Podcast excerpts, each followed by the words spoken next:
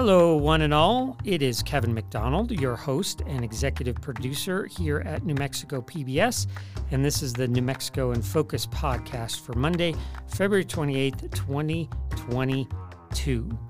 We've got a lot to dive into in this episode, as always, and we want to start by letting you know if you want to keep up with the show throughout the week, we're always doing a ton of stuff on social media and on the web, including regular Facebook, YouTube Live conversations, so you want to make sure you don't miss any of that, and the best way to do that is to follow or subscribe to our channels on Instagram, Twitter, YouTube, Facebook. Just search for New Mexico in Focus. Right now, want to dive right back in to our conversation with our most recent line panel that we pulled together for the on-air show on New Mexico PBS, which airs Friday nights at 7 p.m. You can also stream those anytime on the PBS app. But with us on the line panel was Tom Garrity, a regular, and he is with the Garrity Group of Public Relations. Also, Kathy McGill of the Black Leadership Council. And we welcomed back radio personality T.J. Trout. Just a great group. And one of the things we wanted to talk about with them was the recent announcement from the Albuquerque Police that they were going to be extending officer shifts to 12 hours to try to cover more area and more ground and deal with the staffing shortages as they try to reach 1,200, 1,300 officers. And of course, this all comes, as we know, we're in the middle of a crime wave. The legislature tried to get some crime measures through. They did get some through. Some other ones didn't make it through. It's a big concern for a lot of folks. Last week, we had a street racing incident here in Albuquerque that actually flipped a bus on its side. Some kids were taken to the hospital, non-life-threatening injuries, luckily. Then we had a shooting outside of a school, West Mesa High School, on Friday. So safety and public safety and crime, big topic on the minds of many folks, and wanted to know if this is a good strategy for APD or if it's a Band-Aid over a larger wound. So let's find out what the line opinion panelists think about all of that.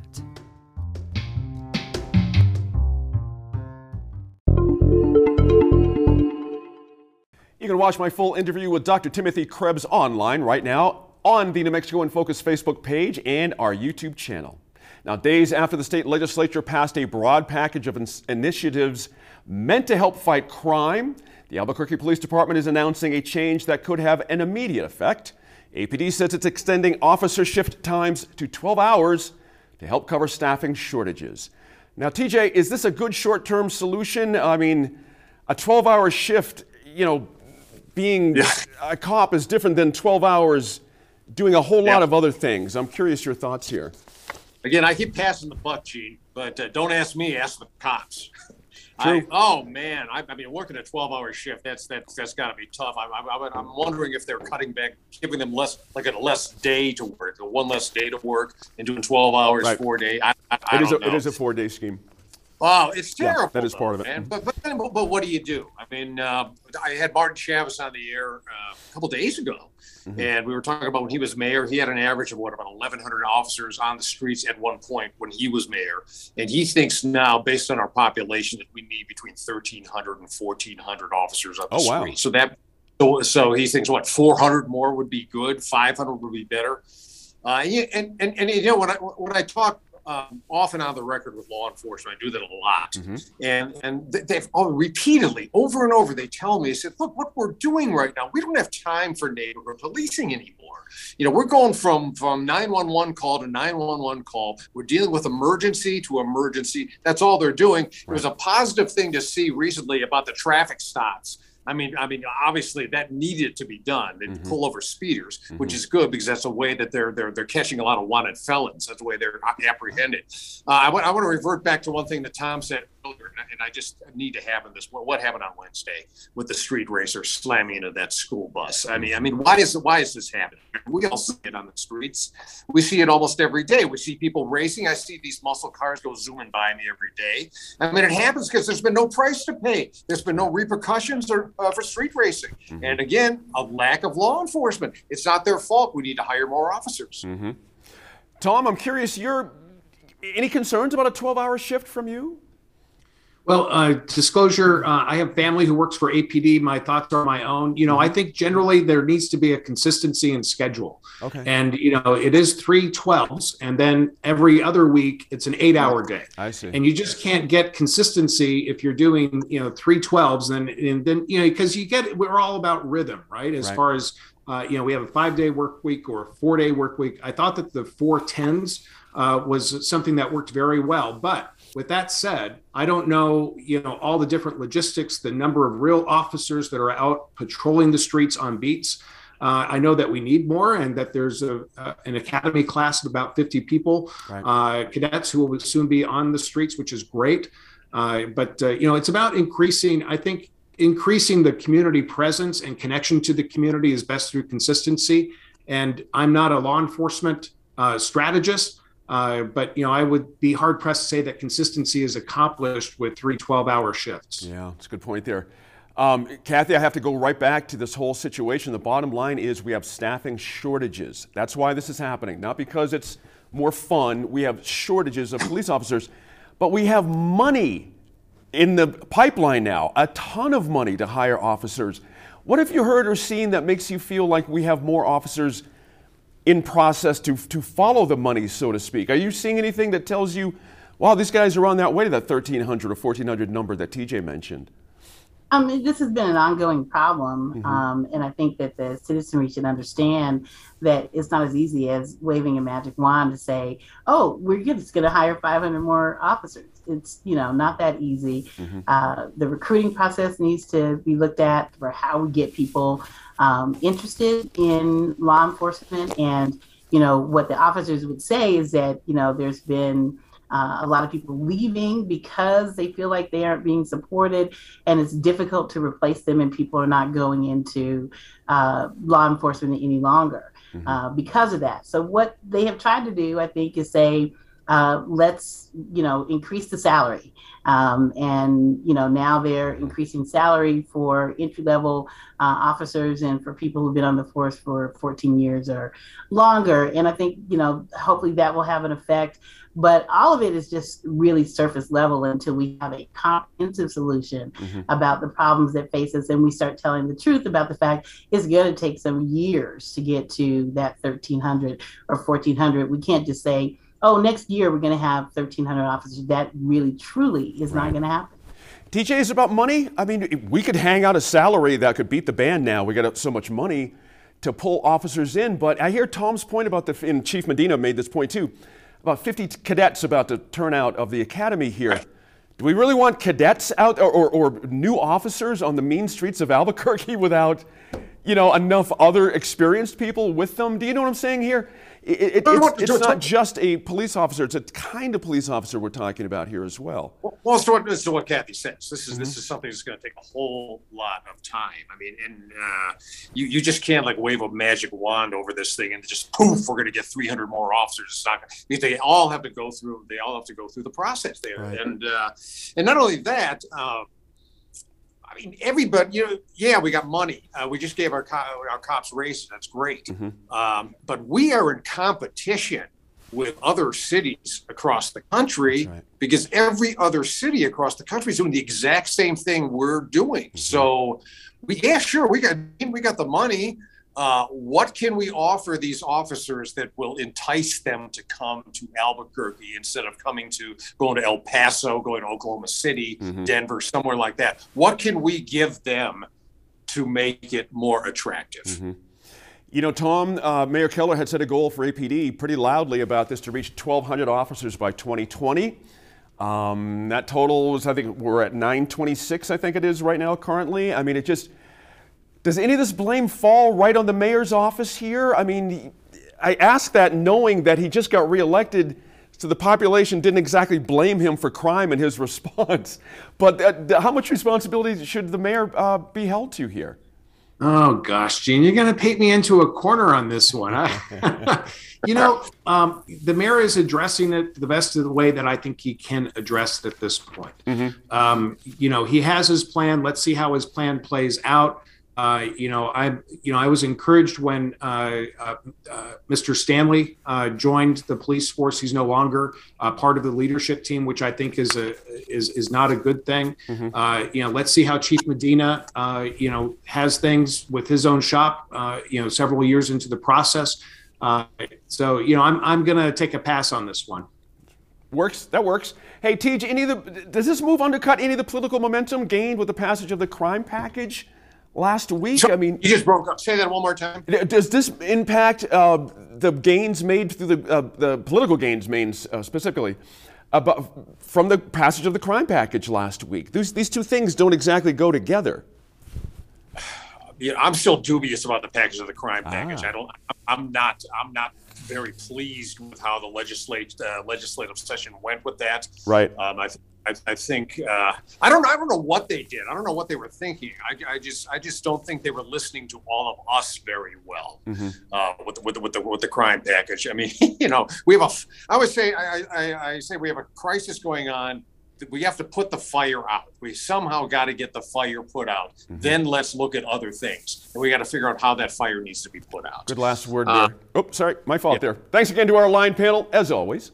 This week, be sure to let us know what you think about any of the topics our line covered on our Facebook, Twitter, or Instagram pages. To stick in Albuquerque for a minute. You might remember it was before the pandemic that the Albuquerque City Council passed a new ordinance banning the use of plastic bags in grocery stores, retail stores, other places. Needed to bring those reusable ones, or else you were going to get charged 10 cents a bag, I believe it was. And part of the reason you may have forgotten about that is once the pandemic hit, that was lifted temporarily, but has been back in place for a couple months. But now there is a new movement afoot to repeal that plastic bag ban, and it might be for some interesting reasons you hadn't thought about. And so we wanted to get to the bottom of that move. It is a move being sponsored by District 4 City Councilor Brooke Passan, and our land correspondent Laura Paskus caught up with her recently on Facebook Live to talk about why she's pushing for this and also get an update on where it stands and how you can make sure you get your feedback into her and the rest of the city council before a final vote. So let's send it right over to Laura Paskus. Good morning, everyone. This morning, we're talking about the Clean and Green Retail Ordinance, which the Albuquerque City Council passed back in 2019. The ban took effect in January 2020, but it was suspended a few months later because of the pandemic and then reinstated last summer. I'm here this morning with Albuquerque Councilor Brooke Brasson. Thank you for joining me this morning. Thank you for having me. So you'd like to repeal this ordinance. Can you talk about why? Sure.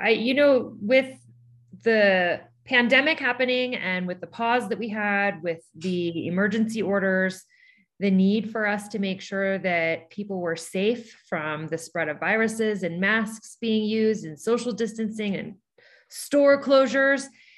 In addition to so many other things that I learned through the pandemic, one of them being that our city recycling plant is unable to recycle plastic bags of any kind, but at the same time, we're struggling to recycle some of the other materials as well with our plant. So a whole bunch of different avenues came up and different problems. So even businesses would either have supply chain issues with getting the reusable bags, or they have a stockpile of bags available. My point is that there's a whole bunch of information and priorities to each individual out there. And I think that it dawned on me and some others that we were having conversations that people should have the right to choose what is the priority for them, whether it be the elimination of plastic use in their life, or whether it be a reuse of any kind of materials, or even finding some way to make sure that they are cleaner and more sanitary in their day-to-day living.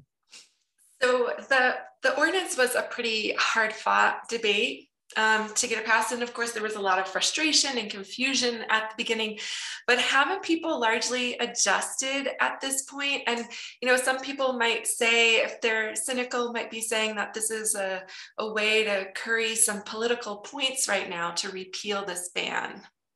So definitely not any kind of political motivation with this one. This is truly a who knew that the pandemic was coming? Who knew that there were going to be a change in priority for different health measures as well? Research is coming out that's saying, you know, in all fairness, and I said this a while back too on one of our meetings, that whatever you go looking for when it comes to research, you're going to find the answers you're looking for. So I respect that. I respect that there is research saying, you know, we need to eliminate the use of plastic, but there's also research saying that using paper or using the stitched reusable bags can also be negative in their own way, again, depending on what you're looking for and what your priority is. So with the pandemic happening, with the change in really a big societal norm, we have a new norm going on. And I think that we have to be able to pivot and recognize what is important to people. And if people think that they need to use a reusable bag, if they want to use paper, if they want to use plastic, my point is they should be able to decide. We shouldn't be making decisions for them, especially now that we know that there are different priorities for many, many people. I'm afraid I don't totally understand what you mean by different priorities when it comes to the plastic bags. Sure. I know a lot of people that have disabilities that actually are requesting and need help with making sure that they have a looped bag, whether that be reusable or not, but that's a plastic bag for a lot of them. People are concerned about hygiene, whether they be employees in a store, whether they be consumers in a store. And I think that that's another thing where plastic can come in handy. If you don't go home and wash these reusable bags in 140-degree water with soap every single time they're used, then it can be argued that bacteria is building up. And I'm not just talking about COVID, but people are caring more about germs. Even with the new mask mandate being lifted, you still see people going out and making sure that they're now still wearing, they're choosing to continue wearing a mask because they want to make sure that they are doing what's best for their priority and their health and their benefit. I haven't seen the science on the sort of movement of viruses and bacteria through reusable bags, but the food that we buy in our grocery stores is typically packaged. So I'm not sure like what is being spread when people reuse their bags. Well, the first thing that comes to mind to me is meat. When you buy meat in a grocery store, a lot of times they drip. Some people put them in a plastic bag and to create that barrier before putting them in a reusable bag, but some don't. So if there's, you know, there's now my dog's barking, just for the record. So if you end up having meat and these different juices and blood and raw matter inside the reusable bags, if people don't go home and clean that, which I would hope they would, I would hope they do. But if they don't, then there can be other bacteria that builds up. People are finding in different stats, if you go out and research again, where you decide to research is going to be kind of paramount, but there's fecal coliform, there's other E. coli matter. And so these, if they're put in the trunk of a car, can grow and spread even more than they would if you just took them out and let them air dry or hopefully wash them again. Have you heard from constituents that are concerned and sort of what are the numbers look like? When a city councilor hears from certain people, like how do you decide how many people are on this side, how many people are on that side, and this is what I'm going to go forward with in terms of my priorities as a counselor? Sure. Well, I'm definitely hearing from both sides. You know, I mean, there's definitely people that are saying, thank you for this. We miss the plastic bags. They're going out. People are buying more plastic bags instead of reusing what would be otherwise provided from stores. So we're not really seeing, for some, an elimination or a minimization. It's just that they're paying money for it. And then you have then the other side of it saying, well, we're ingesting the microplastics and we need to be safe and our environment needs this. So both sides are reaching out, that's exactly why I think that it should be up to having a choice. People should be able to choose what is best for them and what is most important for them in their life and how they want to impact everything, whether it be on a global scale, a local scale, or a daily scale. And as I recall, the ordinance came about in part because of some youth activists who are working on the issue. Have you met with them or talked with them at all about this? So I've had meetings with some people. I wouldn't say that any of them have indicated they're part of the youth activists that have initiated the original part of the bill, but I've had meetings, definite conversations, interviews. I'm willing to talk. I respond to emails. I make sure that people know that this is not just a political move. This is not just about money. This is about offering a choice instead of a mandate. And so your proposal passed the council's Finance and Government Operations Committee recently. When does it go to the full council, and kind of what's the process there? So our next council meeting is this coming Wednesday in 2 days. It will not be on that one because it has to go, it was on the letter of introduction for this last Friday. So it'll be to be heard at the next meeting in a couple weeks after that. So we have about 2 weeks and a couple days, or about actually 2 weeks from today, now that I'm thinking about it, because today's Monday. And so with so much happening, I feel like just a quick look around Albuquerque, we are faced with so many challenges, whether that's the pandemic or mental health, climate change, water challenges, homelessness, crime. Why revisit this particular ordinance right now? Sure. Well, this is one that, again, was brought to my attention, whether it be from consumers, whether it be from businesses. It was a whole different level of communication, but I think that we absolutely, it's my number one priority to do what I can to reduce crime, to do what I can to improve homelessness. And arguably, I think some people could say that plastic shouldn't be, you know, all of us agree it shouldn't be floating around, but some people need a more disposable or reusable option as far as a temporary thing, especially for homeless people that are having these encampments. We're seeing problems with that as well. So it's my priority to reduce crime and homelessness in our city. But at the same time, that doesn't mean that we have to ignore other things that are impacting our lives on a daily basis. And that being said, you know, businesses are struggling, consumers are more concerned in a different way than they were 2 years ago. And I think that that's very important to recognize. So with the plastic bag issue, there's kind of, as I understand, two kinds of sides. Two reasons why this was an important ordinance when it was passed was to reduce the manufacture of plastic bags, which is heavily oil and gas reliant, which is a polluting process in and of itself. And then kind of the waste stream issue and the litter issue. How can both of those problems be addressed? Sure. So again, when you research one way or the other, you can find out that even with the manufacturing of paper bags, that also can be a problem with different environmental impacts. Most of the things that I was able to find is saying that the ethylene used, I'm gonna have to look at my notes to make sure I don't screw it up for you, but the ethylene used is what's used to make plastic bags, and that it must be removed from natural gas anyway. So if we're going to be removing that from natural gas, why not make bags that are going to be a little bit more accommodating to some people? Paper can actually cause problems environmentally as well. Some people are finding that lead is in reusable stitched bags, or they're coming in from other states the other countries that end up having some other economic and or environmental problems there too.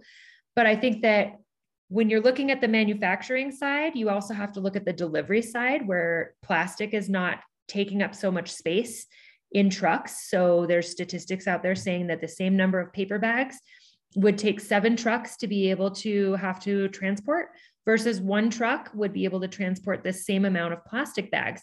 That being said, my point is that we also have to look at the fuel used in all of these trucks and the impacts on our roads and that part of our system.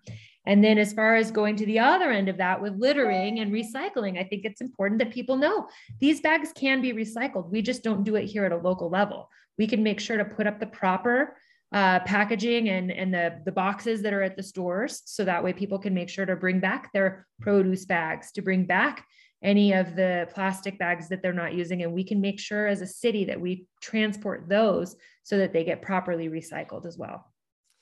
So looking around the country, there are hundreds of cities that have undertaken plastic bag bans. San Diego, California, Portland, Oregon, just hundreds of cities. Why do you think those bans have been successful in other cities but aren't working here in Albuquerque? I don't think that it's necessarily that they're working better in another city versus ours or the other way around, but I think people are finding a different solution.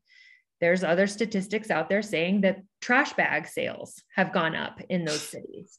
So people are purchasing bags. They're going to the equivalent of a Dollar Tree and purchasing trash bag liners that are made out of the same plastic we're trying to avoid using. And rather than making sure that they're getting reused from 1 to 2 options, is now turning into it's being purchased for an additional use and never going to be used more than once anyway. So I know this is popular is probably the wrong word, but a hot button issue for many people.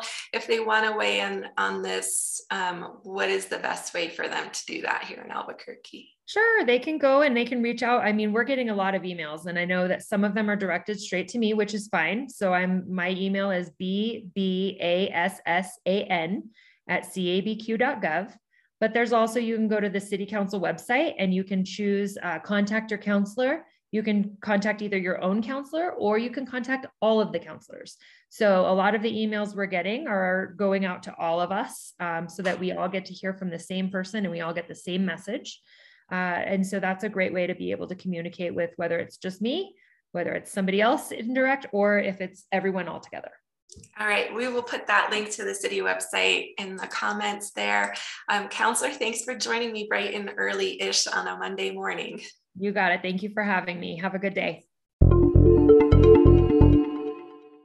Another great reason to follow us on all our social media channels. That was our full interview with City Councilor Brooke Passan.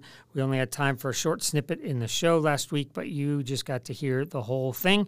So search us out on Facebook, Twitter, YouTube, Instagram. Just search for NM in Focus and give us a like or a follow or whatever you need to do on that particular platform. All right, we're going to end things here with our warm-up, what we do for the show each week with the line opinion panelists. We call it One More Thing, their chance to bring up an item or issue that we aren't going to cover in the show, but that they're following closely. And it's a good batch this week, from the dilapidated state of Tingley Beach to Black History Month.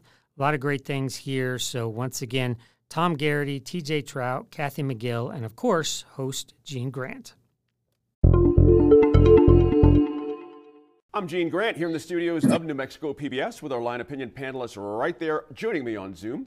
We're about to record this week's show, but before we do, we love to warm up by taking a turn on other issues that are on our minds. What a great group we have today. Hey, Kathy McGill, always good to see you. So curious about your One More Thing. Hey, Gene, it's great to see you guys also. Thanks for having me. I want to talk about the fact that this is the end of Black History Month in February. Mm-hmm. And there's a lot of things going on that continue throughout the year. And one of the things that we want to make sure that we understand, that Black history is American history, is 24/7, 365. So we announce events that we're doing throughout the year, mm-hmm. As we really work to make sure people understand that it's a part of what's happening. This particular week is very poignant for me. We have our Kumbuka celebration. Kumbuka means to remember in Swahili. And my brother from another mother, 40 years, Michael Herndon, passed away at the end of last year. Mm-hmm. And so our celebration that is actually going to be in person at the Highland Theater on Sunday is to commemorate his life and legacy. And we have just a who's who of New Mexico artists who are coming out to celebrate Michael's life and to help us sort of just figure out how we contextualize our remembrance and our grief at losing so many of our great heroes and sheroes. Mm-hmm. It's been a tough month in the African-American community. It's been a tough last few months in the community. We've lost a number of really high-profile folks who have done a lot for this community, Kathy, and I feel your pain on that. It's been tough. Yes. Good friend of both of ours, Kalanji, passed away, and it's been tough. So I appreciate that. And just so many people that maybe a lot of our viewers may not know, but they were stalwarts in our communities. And so, we're just trying to hold that grief. Mm-hmm. How do folks get involved with the Michael Herndon thing Sunday night? Do they have to buy tickets ahead of time at the door? It's free. Everything we do is free. We're practicing COVID-safe protocols at the Highland Theater. You just need to go to our website, nmblackhistory.nmblc.org, mm-hmm. and you'll find out a list of everything that's going on all around the communities. There's exhibits, there's all kinds of things that are happening, not just in this month, but throughout the year. Good stuff. NMBLC.org. Good stuff there. T.J. Trout, 96.3 KKOB, host, 3 to 6 p.m. every Monday through Friday. I am so glad you're with us this week. I'm so curious what you're going to have to say about our topics when we start taping the show for Friday night. You're the best. But now is now. What's your one more thing for this week? Well, I'm so happy to be here. Always good to be on your show, Gene. Yeah, I love it. Reciprocity's good. Yes, it is. I love being on your show, too. Always. I get a lot of good feedback from that. It's amazing. So there's things going on in town, Gene. You know that. We got the crime. We got the home. We got all the things going on in town. So that said, Tingley Beach, specifically the Bob Gerding South Catch and Release Lake at Tingley Beach. It's a terrible mess. It's overgrown, it's filling in, it's murky. People aren't following the rules. It's nothing like it was envisioned back when it was put in. Bob was a dear friend of mine. He was my family when he was in town and a lot. So recently, both his sons contacted me because somebody emailed them, telling both of them about the decrepit state of their beloved dad's namesake. And I told them I was aware of the problem and railing against this condition now on the air, demanding the city do something about it, but no avail. So I put both of them on my show where they ask, how could the city let their dad's beloved lake get into such a state of disrepair? It almost made me cry, but it also made me angry all over again. Now, this can be fixed. There's money to fix this, but it's not getting done. And once it's fixed, it needs to be maintained. Now, I am a firm Malcolm Gladwell believer.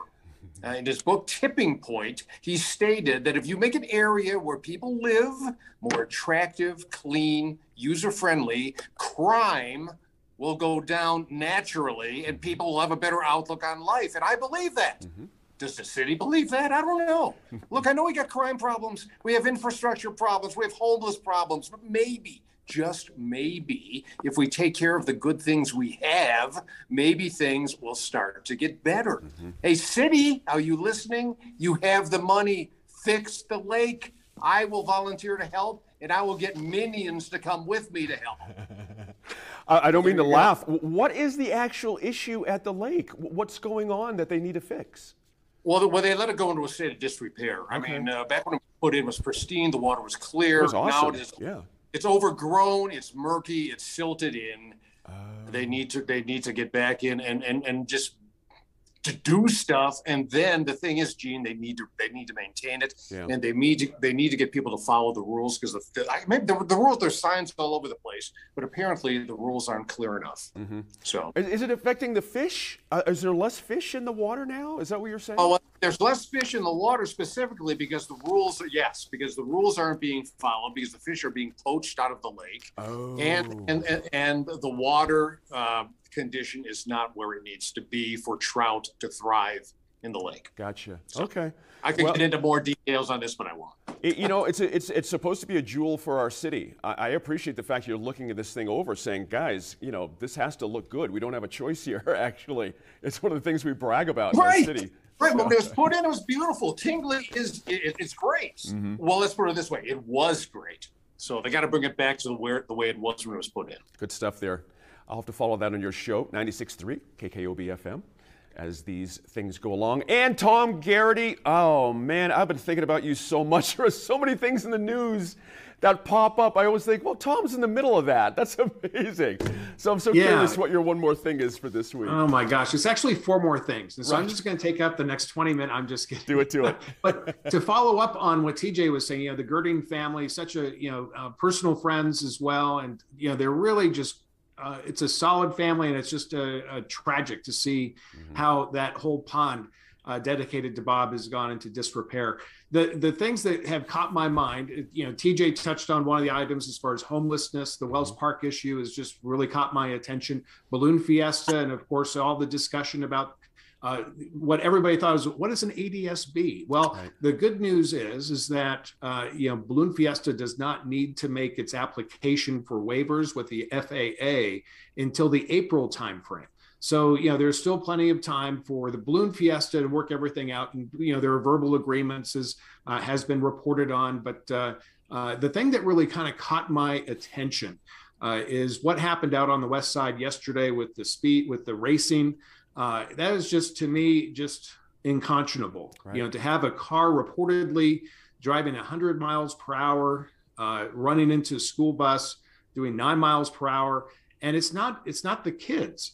I mean, the person who was booked is a 49-year-old person. That's right. That's right. I mean, this is the stuff that just drives me crazy, because, you know, the type of press that the city has been receiving lately has really not been good. Mm-hmm. I was on travel last week when there was, stabbings taking place. There are, the crime rampage as well. I know we're going to be talking about APD during, the mainline segments and such. Mm-hmm. But, this whole bus accident and 2 kids in surgery is just, it really discouraged me. Yeah. And I think it discouraged and angered a lot of people. I have to agree with you, Tom. I think your words are perfect. I think the last few words there, it does anger a lot of people. This is a residential neighborhood. When you see those pictures, it's outrageous. And you guys all know me personally and my stand on street racing versus legal drag racing and all that. We're not going to get into that here, but I find it interesting, Tom, that APD has now announced this new, we're writing lots of traffic citations for speeding now. Wouldn't you have thought that would have been a thing to have done, I don't know, a year ago, a year and a half ago or so? How do you make the focus on writing tickets now? Is this going to be impactful? Yeah, I think it's going to be impactful. I mean, I was heading out to Corona, New Mexico yesterday and driving out on eastbound I-40. And I mean, you started seeing brake lights going all over the place. I'm thinking, is there an accident or something? Nope, it's the APD, taking care of the speed guns and pulling people over. And I thought, okay, that has an immediate impact That's on right. everybody around when you have, 5, 6 officers pulling over folks for speeding. And I think that's a good thing because, mm-hmm. I even caught myself. I'm not going to say how fast I was going, but I very quickly corrected my own speed on the interstate mm-hmm. to, really, it gives you pause to think about your surroundings and, you're, really fitting in with traffic. And you know what, there's nothing really that important unless, it's a life or death kind of situation that you need to be speeding. That's right. That's right. So I think that, a lot could have been done before, but you know what, a lot's being done now. And I like that. Good stuff. Have to wrap that up there. Thanks for joining us. New Mexico in Focus airs Friday nights, you might know, but also Sunday mornings right here on New Mexico PBS.